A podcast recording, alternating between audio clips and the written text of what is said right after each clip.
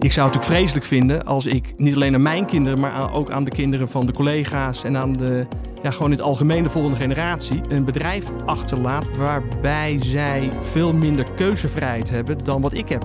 Welkom bij Toekomstbestendige Ondernemen voor het familiebedrijf. In deze podcast praten we met eigenaren en adviseurs van familiebedrijven. We hebben het over de uitdagingen voor de toekomst. Dit is een podcast van Grant Thornton. Het is heel moeilijk soms voor de uitredende generatie om het bedrijf los te laten. Terwijl de toetreders um, ook wel behoefte hebben aan een stukje ruimte. Dan zie je dat het kan clashen. Te gast Lucas Lammers, of we kunnen beter zeggen, we zijn te gast bij jou, Lucas. Leuk dat we hier mogen zijn. Je bent eigenaar van LC Packaging. Je bent de vierde generatie uh, in een familie dat dit bedrijf runt. En jouw overgrootvader Willem startte dit bedrijf in de verpakkingsbranche in 1923. Dat is 100 jaar geleden. Volgend jaar, 100 jaar. Ben je al een feest aan het voorbereiden? Absoluut. Wauw. Toen ging het over de inkoop, bewerking, distributie van jute zakken. Ja. Wat was die Willem voor, voor, voor iemand? Ja, Willem was een van vele kinderen. Uh, zijn vader, dus mijn over-overgrootvader had een uh, wielmakerij op het Leidseplein in Amsterdam. En dat was wel een mooi bedrijf, maar te klein om alle kinderen uh, onderdak te geven.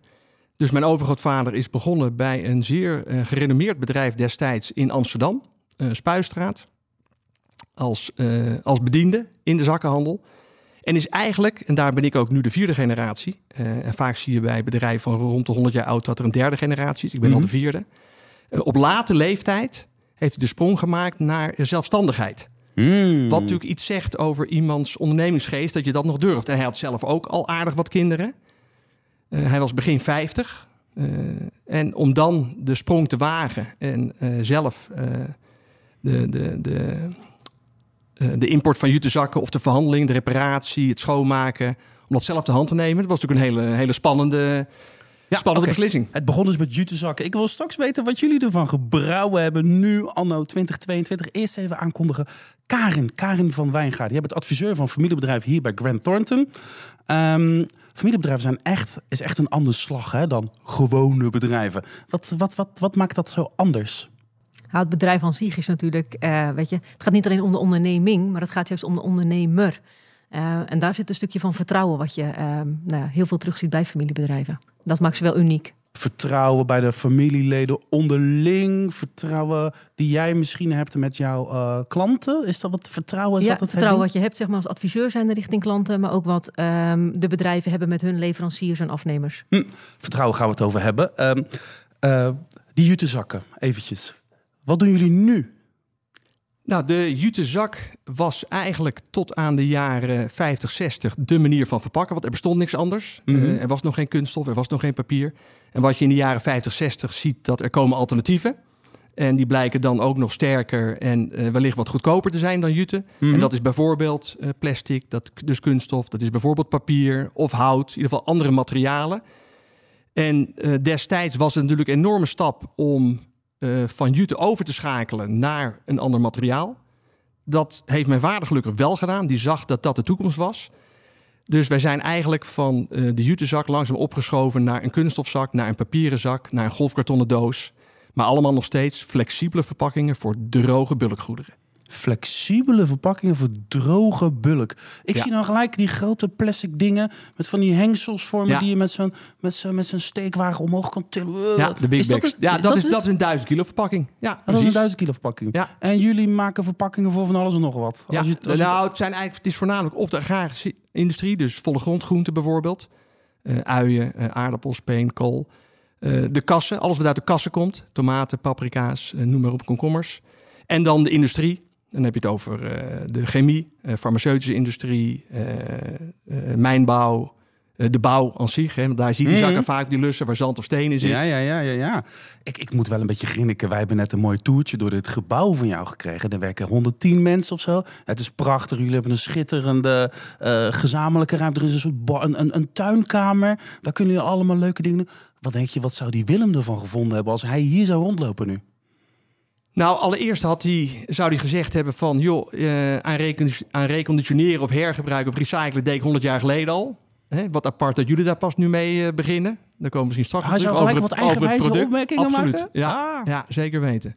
Ja, als Ah. ik eh, naar mijn vader kijk en naar mijn opa, dan zou hij ook zo geweest zijn. Dus We hebben een paar stellingen voor je mee- meegenomen. Of Ja. beter, eh, Karen heeft wat stellingen voor je meegenomen. Die gaan over de opvolging, over duurzaamheid, al van alles en nog wat. Wat heb jij meegebracht, Karen? Wat is je eerste stelling? De eerste stelling die ik heb, gaat over opvolging. Ik zit helaas niet op één lijn met mijn vader. Oeh. Nou, dat is natuurlijk wel iets. ehm, daar ligt sowieso een risico. Hè? Als je kijkt naar de verschillende generaties, dan eh, word je natuurlijk ook beïnvloed eh, door de tijd waar je in leeft. En mijn vader is 87, gelukkig leeft hij nog. Eh, maar toen ik in het bedrijf kwam, toen had ik wel andere ideeën dan, dan die van mijn vader. Gelukkig, in ons geval, heeft dat nooit tot een botsing geleid. Natuurlijk zijn er wel eens wat woorden gevallen, maar uiteindelijk zijn we altijd tot elkaar gekomen en hebben we in in, in consensus, laat ik dan zomaar zeggen, eh, samen kunnen werken. En heeft mijn vader zeker na zijn pensioen ook de, de tijd en de rust genomen om afstand te nemen en om eh, mij eh, mijn gang te laten gaan. Maar het risico ligt echt wel op de loer. Dat heb ik me ook wel beseft. En ik ben echt blij dat dat eh, goed gekomen is bij ons. Maar waar gaan die verschillen over dan? Gaat het over materiaal? Gaat het over strategie? Gaat het over groei? Gaat het over world domination? Waar gaat het over? Ja, dat gaat, ik denk dat dat voornamelijk met tijdsgeest te maken heeft. Kijk, als je gewend bent eh, dat, je, eh, dat er zeg maar overal werk in zit, en letterlijk werk, hè, en de werk dat vertaalt zich dan in lange dagen, in heel veel uren. En dat waarschijnlijk slim werk of eh, automatisering of dingen als duurzaamheid, dus de moderne thema's, dat die eh, überhaupt niet gevraagd worden in de markt, dus ook, maar ook voor jezelf geen thema zijn dan is het natuurlijk heel moeilijk te begrijpen dat op een gegeven moment je een zoon hebt die zegt: Pap, we gaan in IT investeren. Terwijl die zegt: Waarom? Als jij die prijs afgeeft of de kostprijs, die hebt toch in je hoofd zitten, waarom moet je dat ergens opschrijven? Oeh, ja, ja. ja waarom is- moet je een ordebevestiging sturen? Je hebt er gewoon je hand erop geschud, het komt er goed. Hè? Je, je- eh. En vertrouwen is natuurlijk een, een, een, een, het schudden van de hand. Eh, maar het vertrouwen is ook dat nog eens goed bevestigen en je aan die bevestiging houden en dat inzichtelijk maken. Nou, dat zijn dingen die een, een, generatie, zeg maar de naoorlogse generatie, lastig vindt. Ik heb daar een, een fout in gemaakt om eh, op het moment dat ik het overnam van mijn vader, om mijn vader er eigenlijk te weinig bij te betrekken. Ik had echt het gevoel, oké, nu moet ik het alleen doen. Mm. Ik sta er alleen voor, die verantwoordelijkheid heb ik ook. En eigenlijk de eerste tien jaar heb ik mijn vader veel te weinig bij de zaak betrokken. Op welke punten miste je eh, dat achteraf gezien? Nou nee, ik heb hem tekort gedaan. Ik heb hem tekort gedaan door hem niet de kans te geven eh, zijn eigen weg te vinden in, eh, ja, zeg maar in het afscheid. En hem een beetje op afstand te houden. Dat heb ik da- daarna wel weer ruim ingehaald. En nu is hij op elk moment van de dag is hij erbij. Daarom zeg ik, hij had zo kunnen binnenlopen. Elk, elk borrel, elk feest, elk, elk jubileum, overal is hij erbij. Ook als het, eh, als het zakelijk is. Maar toen, ja, de eerste tien jaar, heb ik me daar te weinig, was ik me daar te weinig bewust van. En hoe is het eigenlijk met jouw opvolging straks? Hoe, wat je zegt, nou ja, misschien tien jaar, dan, we, moeten daar wel aan mee aan de slag. Hoe, hoe staat het ermee met dat gesprek? Ja, nou goed, wij hebben drie zonen in de leeftijd van 19, 21 en 24. Die eh, Oeh. studeren alle drie. En anders dan in mijn geval met mijn vader. Bij mij was het een vanzelfsprekendheid. Er werd thuis verder niet over gesproken, behalve dat het vanzelfsprekend was. Dus zo makkelijk is dat. Eh, hebben wij besloten. Ik moet ook wel zeggen, dat proces heeft ook wel jaren geduurd. Want ik vond het heel moeilijk er thuis over te praten. Juist omdat ik bang was dat ik een claim legde op de kinderen. Waar ze later eh, last van zouden krijgen. Totdat mijn vrouw een keer zei: Schat, je bent nu, ik ben nu 56, toen was ik 50. Je mag er wel eens over praten. En toen hebben we wel gezegd: Nou, alleen lukt mij dat niet, daar heb ik een coach bij nodig. Oeh, dat is verstandig. En Ook een via- moderne aanpak, hè? een moderne eigenlijk? aanpak, ja. ja. En via eh FBNet, waar wij lid van zijn, ben ik in contact gekomen met een familiecoach die ons daarbij begeleidt.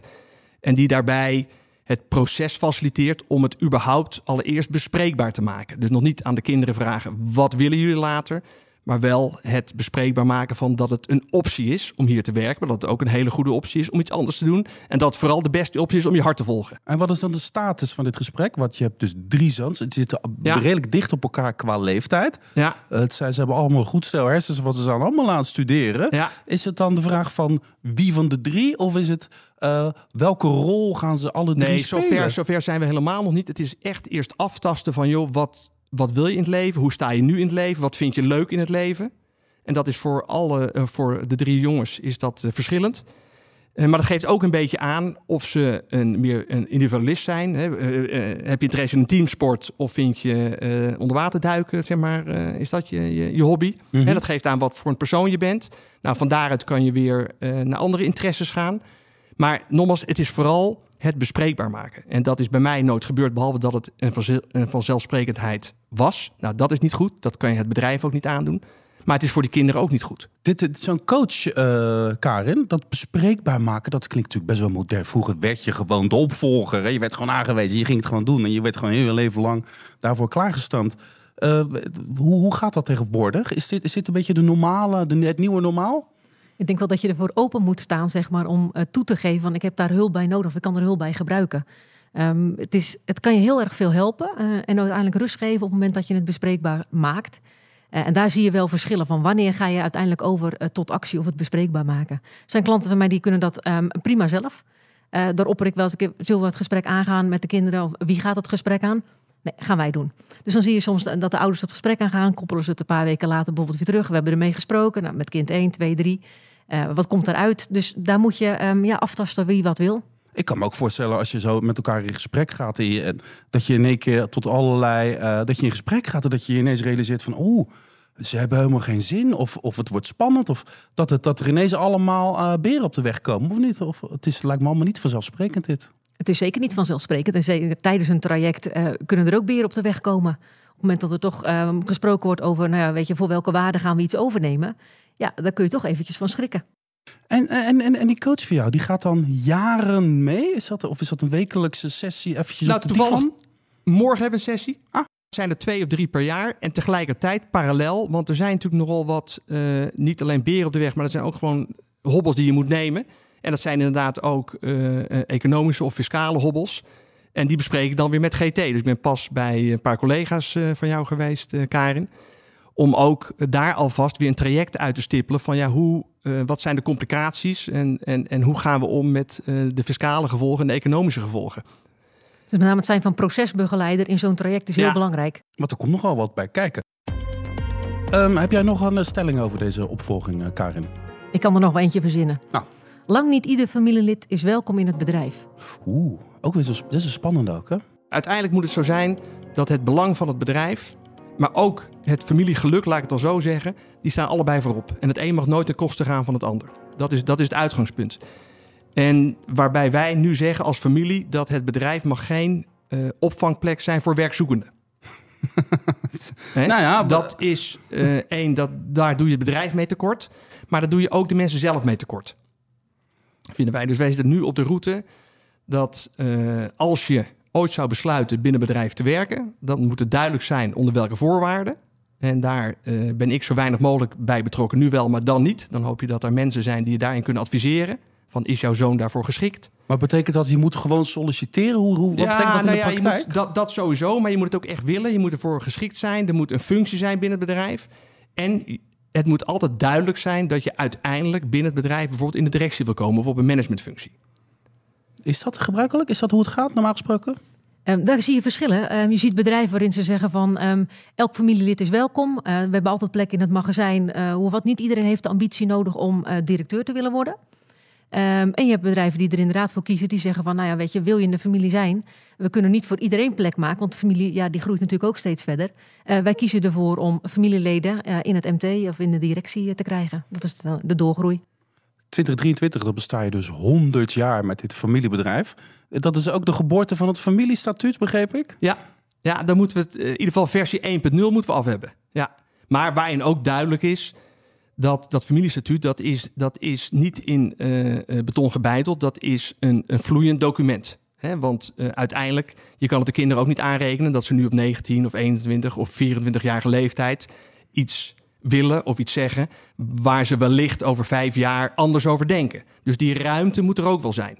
En dus als we nu besluiten inderdaad dat het bedrijf geen opvangplaats is voor, eh, voor werkzoekenden, of dat we zeggen, ja, we hebben liever niet dat de koude kant zich bemoeit met het familiebedrijf. De koude kant, hoe? Nou, ja, hoe, hoe, Ja. hoe zit jij daar dan in? Die koude, die koude kant, ik vind de koude kant altijd zo'n rot term. Maar ja, oké. ja, nou ja, hoe je het ook noemt. Maar eh, oh, nou, ook daarvan zeggen wij nu. eh, en de kinderen hebben natuurlijk wel wat ervaring ertussen, omdat ze wel eens een vriendinnetje hebben en elkaars vriendinnetjes ook zien. En, en ook wel de invloed daarvan zien. eh, dat het nu de stelling is dat wij geen koude kant accepteren binnen het bedrijf. Oeh. Straks komt een van de jongens met een eh, talentje thuis, hè? Ja, ja, dus hebben we ook, schrijven we ook in het familiestatuut dat het, waarom zeggen we dat? Omdat nogmaals het familiegeluk en het belang van het bedrijf, dat dat voorop staat. Dat we geen enkel risico willen lopen, maar dat als blijkt dat een van de zonen met een buitengewoon getalenteerde eh, advocaat uh, thuiskomt, mannelijk of vrouwelijk, boeit er niet, die, wat, die echt toevoegde waarde heeft, dan zouden we dat kunnen herzien. Zijn, zijn dit wel eens moeilijke gesprekken? Ik kijk jullie beiden eigenlijk aan. Want het gaat over geld. Het gaat over zaken. Het gaat over uh, familie. Je hebt een relatie. Je hebt gewoon een relatie voor de rest van je leven. Uh, het gaat over liefde. Uh, dat lijkt me best wel eens pittig af en toe. Ja, zeker. Nee, absoluut. Dat is natuurlijk... kijk, een familieband is, is heel sterk. Hè? Je hebt een bloedband met elkaar. daarnaast komen er gewoon financiële aspecten kijken. om de hoek kijken. Ja, daar wil, je, daar wil iedereen ook wat over zeggen. Zo gaat het. En uh, als mens en als consument zeg ik altijd maar, zit je heel anders in elkaar. Als mensen weten we donders goed wat goed en fout is. Maar als consument reageer je ook weer anders. Dus daar moet je echt goed over praten. En nogmaals, dat is bij ons een proces van jaren. Maar ik zie dat bij veel van mijn collega's, tenminste binnen familiebedrijven, dat die er ook wel echt wel jaren mee bezig zijn. En eigenlijk continu mee bezig zijn. Zo zou ik het moeten zeggen.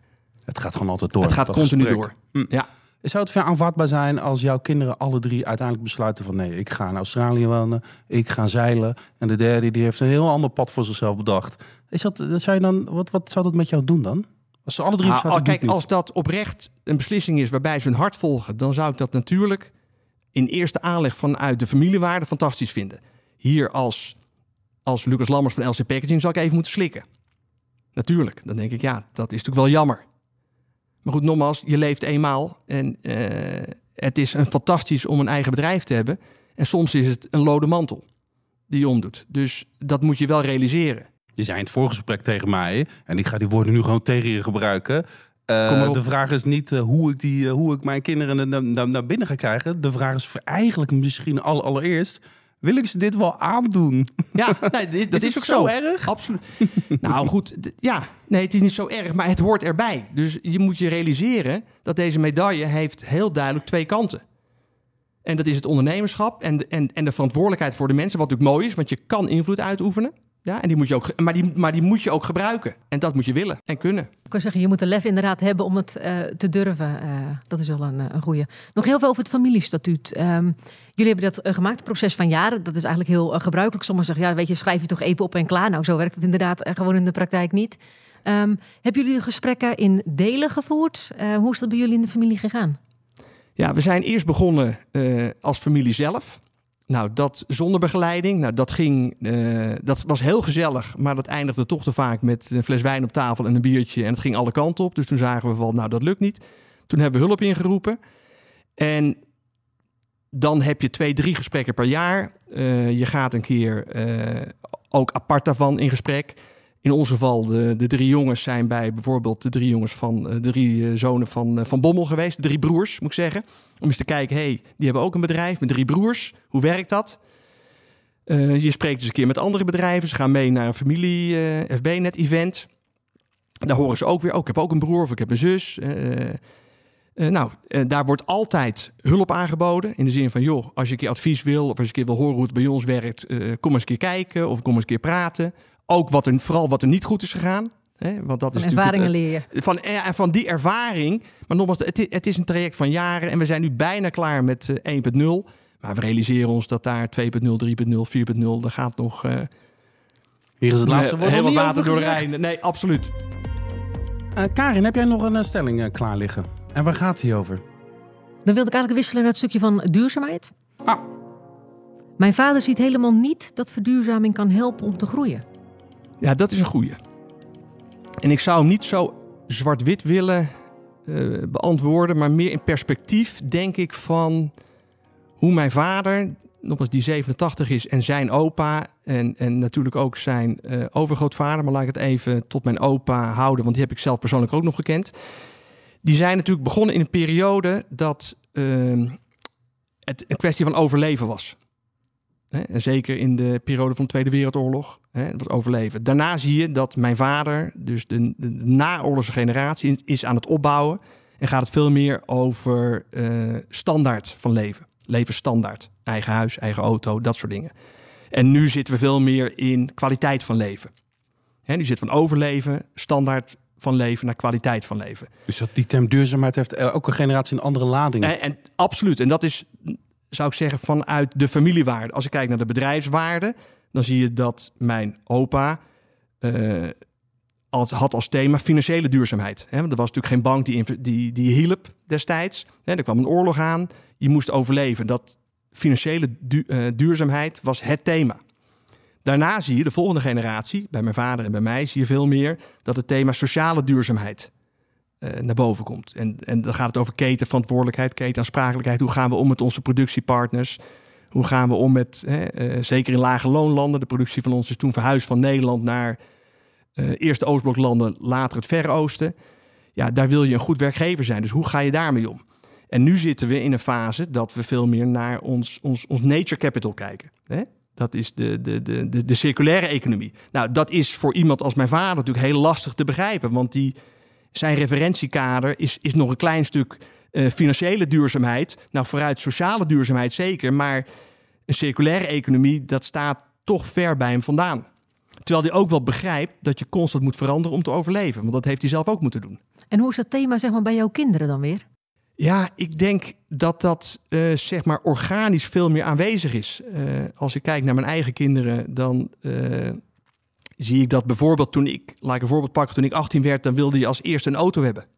Ja, dat speelt helemaal niet bij mijn kinderen. En dat hoor ik van veel van hun vrienden ook. Dat is niet meer. Hè? Dus, dus bezit of, of, of geld, ondanks dat ze het wel nodig hebben, maar als, als drijver zie ik dat veel minder. En hebben ze veel meer sowieso de kwaliteit van leven. Dus uh, reizen, andere mensen ontmoeten, andere culturen ontmoeten. Uh, veel meer uh, nieuwsgierig naar wat er speelt in de wereld. Op welke vlakken speelt dat thema van duurzaamheid? Want jullie zijn een, een wereldwijd opererende speler. ik, ik neem zo aan dat materiaalkeuze is een ding. transport is een ding. Dus de, de, de plekken waar jullie dat spul laten maken is waarschijnlijk een ding. Waar, waar speelt dat eigenlijk, de duurzaamheid? Nou, eigenlijk speelt het in alle uh, aspecten van de bedrijfsvoering. Dat dus uh, wat vroeger, waarbij het vroeger wellicht meer een, een, een, los project was, hè, opgeplakt op bedrijf, dus een, een tien zonnepanelen of een elektrische auto, zien we nu dat door het hele bedrijf heen, elke afdeling heeft daar wel een rol in. Het is een beetje de marketingtruc voorbij, hè? Het is gewoon een integraal onderdeel van Absoluut. de strategie. ja. Absoluut. En dat heeft bij ons ook weer geduurd. Hè. Dat, dat, dat, dat gaat in een periode van wellicht de afgelopen tien jaar of twintig jaar geleden. Dat het inderdaad begint met een bepaald project. En nu zien we dat in elke afdeling. Die heeft daar zijn eigen verantwoordelijkheid in. En natuurlijk uiteindelijk met bepaalde doelstellingen. Dus wij hebben als doelstelling van 20, uh, 2030, onze 2030 ambition. Dan willen wij dat echt al onze productiepartners living wage betalen aan hun. Uh, dus aan, eigenlijk aan onze collega's. Dat is gewoon heel belangrijk dat minimaal 80% van al onze producten in ieder geval circulair geproduceerd zijn. Dus klaar om te recyclen. En wij gaan voor 50% CO2-reductie. Wauw. Nou, dat bespreken we met alle kantoren, dat bespreken we met al onze productiepartners, met de hele supply chain en natuurlijk ook steeds meer met onze klanten, die daar ook steeds meer open voor staan. Zat dat ook in het familiestatuut? Nou, dat, dat is een hele goede vraag. Dan gaat het erom, wat zijn de normen en waarden van het bedrijf. En voor, die, voor, voor mijn drie zonen, voor onze drie zonen geldt dan, zitten jullie daarin op één lijn. Maar dit is een beetje jouw legacy, absoluut, hè? hoe laat ik het achter? Ja, absoluut. Hoe laat je het bedrijf achter over tien jaar? Is, is, is uh, duurzaamheid en uh, zeg maar dat, dat generatie... Probleem noem ik het nu, maar dat is het natuurlijk niet altijd. Is, is dat een dingetje? Merk jij dat ook vaker in jouw werk als jij al die bedrijven spreekt? Dit is de generatie die zijn nu met duurzaamheid bezig. Je ontkomt er niet meer aan, weet je wel. Is dat nu, zie je dat nu steeds terug? Je ziet dat het overal uh, een onderwerp is. Het ene bedrijf wordt er harder doorgeraakt um, dan het andere bedrijf. De ene is er meer koploper uh, in. Maar het speelt bij alle bedrijven. Is eigenlijk de vraag, um, moet ik de voortrekker zijn? Wil ik dat? Uh, volg ik en wanneer komt het? Um, je ziet wel zeg maar, binnen de families dat daar natuurlijk over gesproken wordt. En dan zie je wel dat de jongere generatie meer met nou ja, de ESG-doelen bezig is zeg maar, dan de vorige generatie. Volgende stelling gaat ook over uh, duurzaamheid, Karin, of niet? Ja hoor, ik kan er nog wel eentje verzinnen over duurzaamheid. Um, door te investeren in duurzaamheid worden we niet direct groen. Ja, ik denk dat dat Gedeeltelijk voor ons geld. Het is natuurlijk, eh, wat bedoelen we precies met groen en wat bedoelen we eh, precies met duurzaamheid? Maar als we kijken naar, eh, zeker naar onze producten en dan kijken we vooral naar de kunststofproducten. Al zou ik dat van Jute ook wel kunnen zeggen, dan laat ik er zo op terugkomen. Dan hebben we nog wel daarin een stap te maken. En dan heb ik het over minder gebruik, eh, hergebruik, eh, recyclen, eh, andere materialen. Dat is nu wel de stap die, wij, die we moeten maken. Heb je ook ergens een laboratorium waar jouw slimme jongens en meisjes aan het nadenken zijn over het materiaal van de toekomst? Doen Ja. jullie dat zelf, die ontwikkeling? Of hoe gaat dat?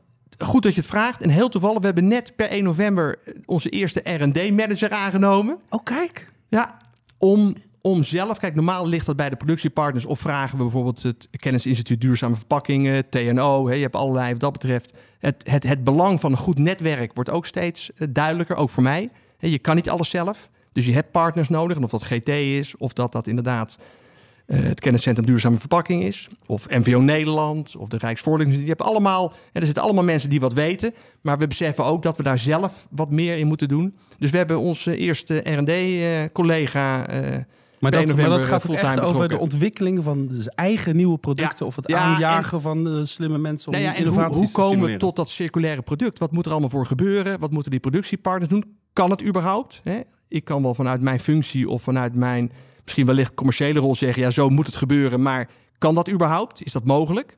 Dat weet ik niet. Nou, dan moet je iemand hebben die toch daar een achtergrond in heeft... en die je daarin kan adviseren. Die innovatiedruk, hè? Jij, zei, jij zei net iets over familiebedrijven, die zijn misschien wat wendbaarder, die hebben misschien wat kortere lijntjes. Merk je dat zij handiger zijn? Eh, je weet wel, zeg maar, dat ze ehm, eigenlijk qua continuïteit willen ze door naar de volgende generatie. Of in ieder geval in continuïteit eh, blijven bestaan. En daardoor zie je wel een soort van ontwikkelwoede eh, om de beste te willen blijven ehm, in wat ze doen. Een ontwikkelwoede. Wat, wat, er is een, een andere incentive dan alleen maar het bedrijf. Het gaat hier over de familie. Dus daar komt een extra kracht vrij van... ja, we moeten dit boeltje wat door gaan geven. Is dat, merk je dat? Is dat werkt dat zo? Ja, en absoluut. En, maar ook eh, eh, voor mij persoonlijk dan de vraagstelling. eh, ik werk nu 32 jaar. Ik kan nog en hopelijk mag ik nog 10 jaar werken. Dan is natuurlijk wel de vraag, hoe laat ik dit bedrijf achter? En ik zou het natuurlijk vreselijk vinden als ik niet alleen aan mijn kinderen, maar ook aan de kinderen van de collega's en aan de, ja, gewoon in het algemeen de volgende generatie, een, een bedrijf achterlaat waarbij zij veel minder keuzevrijheid hebben dan wat ik heb. Doordat ik foute keuzes heb gemaakt wat betreft het gebruik van bijvoorbeeld grondstoffen. Dus Hmm. als ik de volgende generatie zou limiteren in hun keuzes, ja, dan heb ik toch ergens iets verkeerd gedaan. Oké, dus, dus dat is belangrijk voor jou. Ja. De volgende stelling gaat over eigenaarschap, eh, Karin. Gaan we Ja. een sprongetje maken? We kunnen wisselen. Als we kijken naar eh, de kinderen als ze in de zaak zitten, dan praten we nooit meer met elkaar. Ja, nou, dat, nee, dat is in mijn geval zeker niet gebeurd. En eh, ik, ik ben heel goed eh, met mijn vader. We zijn on speaking terms. Absoluut. Eh, het is juist tegenovergestelde. We praten heel veel met elkaar. Alleen, het gaat natuurlijk wel over de heel zaak. vaak over de zaak. Ja, Ja. dat is natuurlijk wel zo. Deze stelling, die gaat, toen ik hem voor het eerst hoorde, dacht ik, die gaat natuurlijk over de relatie die je hebt. Want je wil natuurlijk ook gewoon papa zijn voor die drie gasten thuis. En jij wilt misschien ook af en toe, ik weet niet, dat jouw vader ook gewoon je vader is. Ja, In plaats van altijd maar die coach of die, of die bronpot, dat het allemaal anders. Eh, hoe- Absoluut, hoe, ja. Hoe bewaak je dat je gewoon een normale relatie met je familie hebt die even niet over de zaak gaat? ja, dat is niet... Kijk, het is ook op een gegeven moment zoals het is. hè. Je moet ook accepteren zoals het is. En, en, en iedereen is ook zoals die is. En ik heb een goede relatie met mijn vader. En dat wil ik graag zo houden. En ik besef dat voor hem het doorgeven van het bedrijf was zijn levenswerk. En dat past ook bij die generatie. Dus ik snap ook wel dat dat een, een, een, een hoofdthema is. Eh, en dat ik het weer met de kinderen anders doe. Of dat wij het samen met mijn vrouw, want die is daar ook heel goed bij eh, betrokken. Eh, dat wij dat op een net weer andere manier doen. Ja, dat past weer bij onze tijdsgeest. Mhm. Maar het is wel eens moeilijk, en zeker mijn vrouw vindt het wel eens moeilijk, om als mijn vader bij ons thuis komt of wij komen met mijn vader thuis, dan maak ik wel eens een grapje in de auto. Nou, ik kijk, laat eens kijken hoe lang het duurt. Nou, meestal duurt het 10 seconden en dan Ja. gaat het over het bedrijf. En wie start het gesprek meestal? Hij of jij? Nee, mijn vader. Want die wil gewoon weten hoe, wat, Ja. wat ben je nou allemaal Ja. weer aan het doen? Ja, Heb je nog zo'n stelling over eigenaarschap, eh, Karin? Ik heb er nog eentje. Mijn kinderen kunnen niet zomaar rekenen op aandelen in het bedrijf. nee, dat is absoluut waar. Ja. En daar spelen natuurlijk een paar thema's. Daar speelt het thema, ben je, heb je het alleen over eigenaarschap? De, de bekende drie cirkels. We hebben het over de familie, we hebben het over bedrijf, eigenaarschap. Waar zit je in die cirkels? Eh, onze doelstelling is dat je eh, aandeelhouder zou kunnen worden als je ook echt werkzaam bent in het bedrijf. Omdat we denken dat dat eh, de beste betrokkenheid geeft.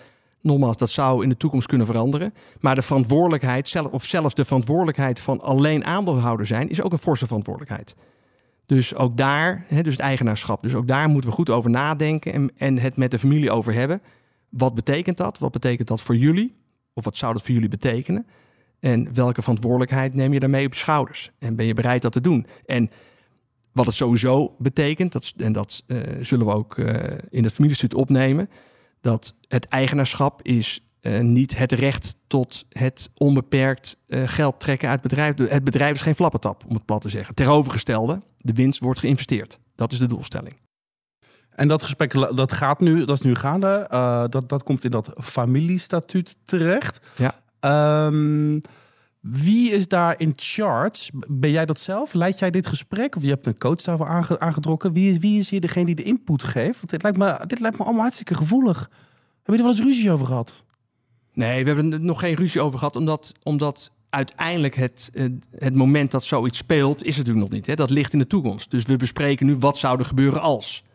Hè? Het zijn allemaal als dan uh, thema's of vragen. En daar is de, de, de familiecoach is daar wel, nou ik zou niet zeggen leidend in, maar wel om het proces goed te begeleiden, is daar wel voorwaardelijk in. Want ik kan me zo voorstellen, ze zitten nu allemaal op de universiteit en er is er straks eentje die steekt dan inderdaad zijn hand op en zegt, ik ga, ik ga het doen.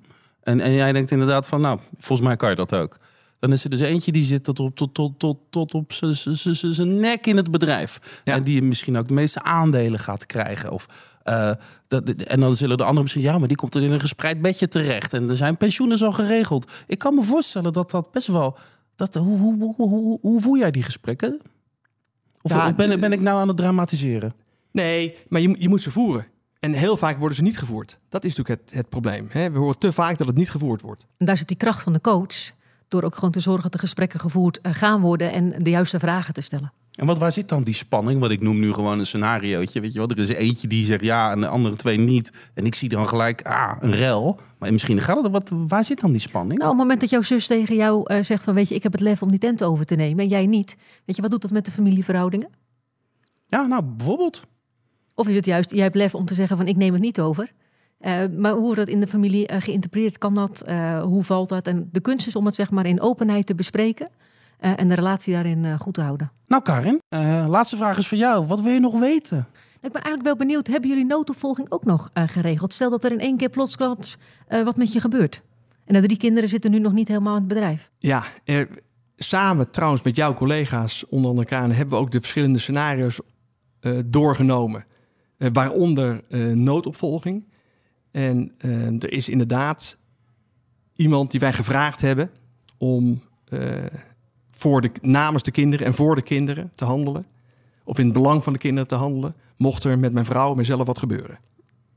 Ik denk dat het goed is om iets te regelen. Want uiteindelijk zie je toch wel vaak van, nou weet je, mij overkomt het niet. Uh, en je ziet toch, nou ja, weet je, ja. na corona en wat crisissen zie je toch wel weer dat er uh, nou ja, weer extra aandacht voor is. Dus uh, ja. heel fijn. Nou, en ook, moet ik zeggen, ook in de wetenschap, en daarvoor hebben we de tijdslijn uitgezet, dat tien jaar lijkt een lange periode, maar is een vrij korte periode. En over tien jaar zijn onze drie kinderen uh, begin dertigers. En stel hè, dat ze alle drie geschikt zouden zijn, dan is het nog maar de vraag of ze op dat moment alle drie geschikt zijn om dit bedrijf te leiden. Want intussen zijn we toch uh, wat gegroeid de afgelopen jaren. En dan zou het ook zo kunnen zijn dat, daar, uh, dat ze hulp nodig hebben. In de, en of dat is een externe CEO of een raad van advies of een raad van commissarissen uh, en dat ligt een beetje, het schuurt een beetje tegen noodopvolging aan, dat, je, dat we wel nadenken over uh, wat gebeurt er als de kinderen op, op, op jonge leeftijd, dus dat zou nu zijn als er wat gebeurt, maar ook zelfs over tien jaar, want dan zijn ze eigenlijk ook nog steeds vrij jong en onervaren. Dankjewel, Lucas Lammers, eigenaar van LC Packaging. De vierde generatie uh, van de familie die dit bedrijf runt. Ik ben wel benieuwd naar uh, generatie nummer 7. Die kijken dan terug op het tijd Het begon ooit met uh, Jute Zakken, met Willem. Toen kwam Lucas met zijn, met, met zijn mooie materialen. Ja, die had te maken met de duurzaamheid.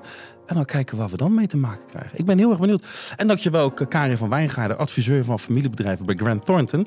Karin, we hebben natuurlijk eh, meerdere afleveringen in deze serie. Als onze luisteraars uh, die andere afleveringen willen luisteren, waar kunnen ze dat dan doen? Dat kunnen ze vinden op onze website. Op de website hebben wij een speciale pagina voor familiebedrijven. Daar vind je onder andere de white papers op het gebied van familiestatuut noodopvolging, uh, bedrijfsopvolging en uiteraard ook eentje over duurzaamheid. Ook vind je daar het onderzoek wat we hebben gedaan onder 400 familiebedrijven naar de cyberweerbaarheid van hun website. Misschien interessant om te kijken hoe je zelf scoort. Uh, Lucas, dankjewel en veel succes met de business. Graag gedaan, dank jullie wel. Bedankt voor jullie komst.